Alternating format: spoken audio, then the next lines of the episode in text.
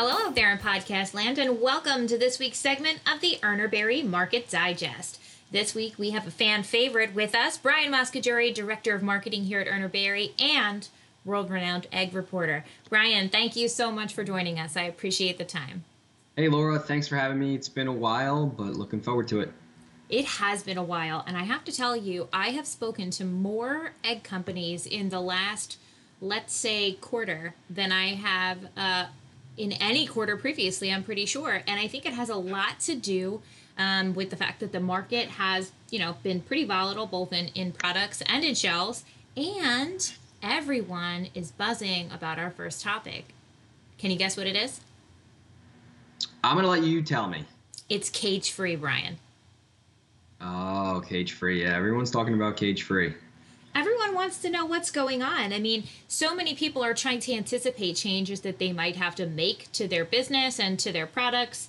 Um, and so I'm hoping that you could shed a little bit of light on what you're hearing about cage free, about California, and how this impacts not only folks who are uh, in shell eggs, but also those who are in products that end up in finished goods. Whew, well, that's certainly uh, a big topic, right? There's a lot to dissect there because you have a lot of different drivers, right? You have state by state legislation. So you mentioned California, but there's another eight or nine states that are also pushing cage free legislation or have already passed cage free legislation.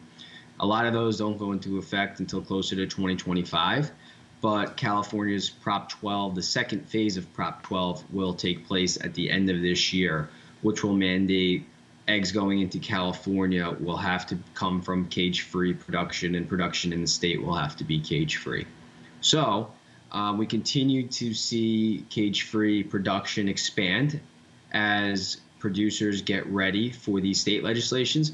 We have to remember there's also these corporate legislations and plans that will also create the need for more cage free in the near future, right? 2025, again, seems to be the deadline for a lot of these commitments, but you're talking about the major retailers, you're talking about a lot of the major food service companies, a lot of the big institutional businesses they've made commitments to go cage free. And these commitments, back when we kind of dissected them a few years ago, it would mean that roughly two thirds of all eggs produced in the U.S. will have to be cage free if all of these eggs that are committed to will have to come from cage free production. So if you look at cage free right now and you look at the total amount of layers, there's actually um, quite a lot of growth in terms of cage free production, and it's it's really been a consistent growth, right? So you go from only about 30 million birds just a few short years ago to now seeing over 85 million layers in the country in cage free housing, total cage free housing. Um, and in just the last three or four months, we've seen an additional 5 million birds going into cage free housing. So you're talking about record layers in cage free. You're talking about a real shift in demand coming in the very short term. Um, and California, you know, should absorb roughly 35 to 40 million birds worth of cage free based on the population. But that means there's another 50% of total total production that has to find a home elsewhere into um, states that aren't legislated as cage free. I mean, you you include Massachusetts in there, but um, you know, really, there is an excess of cage free production out there in general.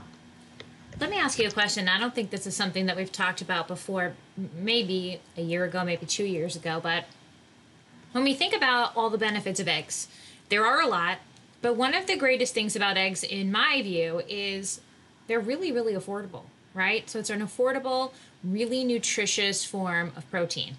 Now, if you go to the grocery store right now, for the most part, your cage free selection is going to be more expensive than your conventional egg. So, has there been any talk about how that impacts people that are buying eggs because they're affordable in California and other places that are mandating cage free? And then taking it a step further, what about places where they serve eggs, um, you know, like a school or a prison or a place where keeping costs low is really important? Is there anything that you've heard that's going to help keep those costs under control so it doesn't get passed along in the form of taxes or expenses to people who live in those states? Well, I believe it's state law, right? So if those schools or prisons are in the state, then then they would have to comply theoretically. Um, I, I do think that, yeah, I mean, along with cost of production, consumers should expect to see higher prices of eggs, um, bearing market factors, right? So in an overproduced market, costs are typically cheaper. In a market that is tight, then you know costs are typically higher, and, and that's just how these these markets um, and these commodity markets play out. And we've seen times where cage free has been oversupplied here, and those eggs are going into conventional channels, and at times at discounts into conventional channels. So it's it's really going to depend on overall supply and demand, but theoretically, given the increased cost of production associated with cage free, the input costs will be higher. Um, and that's one of the concerns that you know the, the egg farmers and others have had when these legislations have gone through is that you know the consumer sees these laws on the ballot and they say okay um, do you think that chickens should be able to stand up and spread their wings and you know should housing improve for layers and you know people vote yes but they don't realize the ramifications it has at the grocery store um, and some don't care. I mean, don't get me wrong. Some people are willing to pay more for eggs, but you know, eggs have always traditionally been one of those staple proteins, affordable proteins, and you are going to see less choice at the grocery store where you have the option right now of buying a conventional egg versus a cage-free egg or an organic egg or pasture-raised or any other type of branded or variety of production. Yeah, that's exactly what my next point was going to be. Is just the fact that the choice is no longer there for some people, I think that's um, that's problematic, right? Uh, especially if you are on a tight budget. You know, you have kids at home. You need to grab a couple dozen eggs. A couple dollars a dozen extra really makes a difference for those people. So, I'm interested to see how it plays out. Well, don't get me wrong. I mean, it's still an affordable source of protein, right? Even at a, a higher basis, you know, a, a dozen eggs, cage-free or conventional, is still an affordable source of protein. Um, you know, we've seen markets at very different levels over the last five years. Um, it certainly impacts consumption, but you know people will continue to buy eggs. It's a it's an item that's in 93 plus percent of people's refrigerators. So I, I don't think that you know we're going to lose a lot of consumption in general, but uh, time will tell. Yeah, I, I don't think we'll lose consumption either. I just think that um, I remember a time in my life where my grocery budget was my grocery budget there were things I needed to buy, and for me to have to shell out shell out a couple of First extra pun. First pun. What are we? Ten minutes in.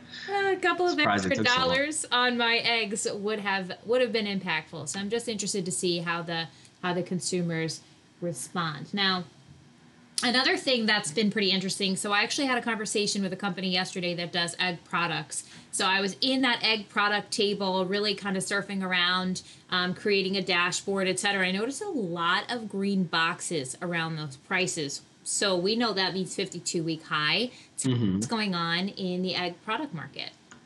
Yeah, so the product market has come to life, um, and at least that is partially due to this food service recovery that we're beginning to see, right? As vaccines roll out and different states decide that it's time to reopen, these food service organizations that have been, you know, shut down due to the pandemic, you know, they need to restock their inventories they need to go back out and they need to buy what they need to reopen. And and eggs are a big part of that. And it's not just the egg or the liquid egg but it's also ingredients that contain eggs right? So it's sauces and mayonnaises and ice creams and mixes and stuff like that that they're going to need in order to operate at 100% again whether that's you know in a few weeks or a few months or you know towards the end of the year. So I think with the uh, the summer approaching and this buzz around people wanting to get out of their houses again and, and maybe travel a little bit more and go out to eat a little bit more after being locked down for a year, you know, food service is, is beginning to improve. Um, and in, in addition to the food service demand, you know, we're also going into the Easter period. So, you know, there's there's more demand for shell eggs and there's also more export opportunities out there with some of the AI issues that are, are going on in, in Asia and in Europe. Um, we're sending more eggs up to Canada and down to Mexico. So, you know, eggs have a home right now.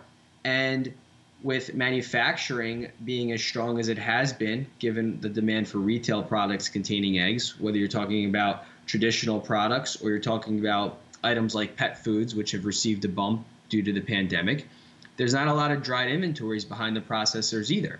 So they're in the market, they're buying and competing for shell eggs or out there buying liquid. And that has sent prices on whole egg, um, you know, to, to 52 week highs. Some of the highest levels we've seen in the last three years, actually, over the last month, month and a half. So the, the product markets have seen a lot of life here over the last few weeks.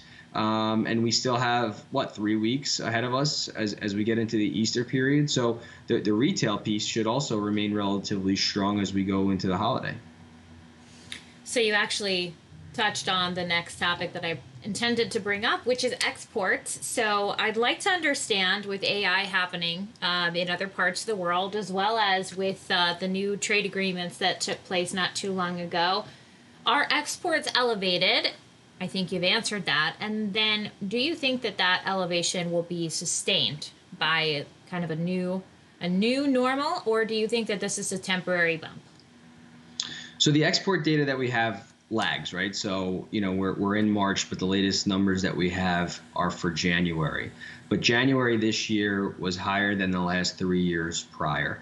Um, and again, part of that is due to some of the AI issues that are going on in South Korea and Japan, where they've lost a significant portion of their production um, and also the recovery, right? So the pandemic is a, is a global pandemic. So all of the other countries that we're talking about are dealing with the same issues in terms of food service shutdowns and institutional business shutting down, and now you know beginning to reopen. So when those businesses shut down, you know they they cut production just like we saw here in the U.S. And now as demand begins to recover you know, production is a little slow to catch up. And I think, you know, with, with some of the trade deals that we've done, there's been a better flow of eggs into Canada and Mexico. And now with the businesses that I mentioned beginning to reopen, you know, demand is starting to improve, and it's going to take time for them to recover in terms of their production. And it's created some opportunity, especially, you know, in, in areas like Canada and Mexico that that celebrate similar holiday schedules that we see here in the U.S. So you know there there is a little bit of a, a preparation and a demand bump as we, we get into our Easter period. Um, you know they have a, a, different Easter in Canada, but you know you still see some of those same demand trends. The question will be okay now as we go into the summer months, which is traditionally a slow period for egg demand, if that will continue or not. Um, Mexico tends to be a value buyer, so they tend to come into the market when prices get cheap, so they can potentially be a backstop if, if the markets pull back here. Um, and then, you know, as, as we go into the end of the year, if, you know, Canada can't get production in balance with improving demand, which we've seen, um, you know they're typically buying the most volume as we get into the fourth quarter. So potentially there is an opportunity to move more eggs into Canada than we seasonally do towards the end of the year. And um, you know globally, this AI issue continues to hang over the head of the, of the industry. Right? Um, I don't think it's it's totally wrapped up in, in parts of Asia that I mentioned. It, it's shown up really across European nations. So, you know, that's something else that we need to keep an eye on in terms of export potential globally. And not to mention here in the US. I mean, there's certainly concerns about avian influenza after what we saw here in 2015. You know, it's shaping up a lot like it did in 2015, where it started in Asia and Europe and, and slowly made its way over um, into Mexico and Canada and to the United States. So it's something that, you know, everyone's really keeping an eye on. Well, I'm glad that we have you to give us a pulse on these situations. I think that we've covered quite a few topics here. The one thing that I want to finish with, though, bring it right back to the beginning of the conversation. Everyone wants to know about cage free, but you know what else they want to know? They want to know when your office will begin quoting cage free because they are going to need to track it. So, what's the story mm-hmm. with Urner Barry's cage free quote series? When can we expect that to come out? Or at least just a, a, an open timeline would be super helpful. Yeah, so as I mentioned, you know, California um, and Massachusetts will need to be cage free by the end of the year, right? So, as we've done in the past, when one of these legislations go into effect, the quote will need to change in that area, and there will need to be a quote established in order to track that trade. Right now, a lot of cage free surpluses go into the market as conventional eggs, right? They don't have a home in cage free, and it cage free has been overproduced. I mentioned the 85 million layers that are, are, are already in production in cage free housing. So, as these legislations go into effect and California becomes a, a cage free state, any eggs traded into California will be tagged as cage free. So that that gives us some transparency in order to quote the market. I'm not gonna lie, we're already collecting more cage-free trade than ever before. So we're we're kind of looking at where prices are already and beginning to track it internally. Um, but I would say, you know, the, the latest will be end of the year when California makes that transition. But if we can get enough activity and track enough of these transactions where we can put out at least some benchmarks, a weekly benchmark, a national quote, um, you know, hopefully, I, I, would say earlier than that, but I would I would pinpoint the second half of this year um, in terms of a timeline when when we'll be able to get at least some sort of benchmark out that people can monitor in terms of tracking where cage-free pricing is in the spot market. Awesome. Thank you so much, Brian. This has been very informative as usual. Um, and I hope that we'll get to do this again soon. Um, I also just want to mention that uh, next week we'll have the fantastic Karen Rispoli on our retail webinar talking about eggs as well. Just want to make sure that we uh, mention that. Brian, if somebody wants to register, who should they reach out to? Well, I think we'll be reaching out to them. You can keep in touch with our LinkedIn pages or monitor your emails. We'll post some um, links on COMTELL and on Food Market, Seafood News. So you should uh, you should have some links available to you shortly to register to the webinar. And I'm sure Laura will be sending out plenty of LinkedIn invites to the event as well. I heard that uh, the host of the event is particularly engaging. I heard she's great. it's me. It's me. So definitely don't miss it. It'll be a, a, a, very great conversation about retail, supply chain, what's going on with demand, different areas of uh, consumer trends. So definitely tune into that. That's next Thursday, the 25th at 2 p.m. Eastern. Once again, thank you so much, Brian. Uh, I hope all of you listening enjoyed this week's segment of the Urner Market Digest with the brilliant and absolute expert on the market, Brian Moscogiuri. I had to throw another one in. Uh, please don't forget to send me your suggestions and feedback at lzinger at urnerbarry.com. Give me a call at 732 240 5330. And as always, don't forget to connect with Brian and me on LinkedIn to stay up to date on everything center of the plate.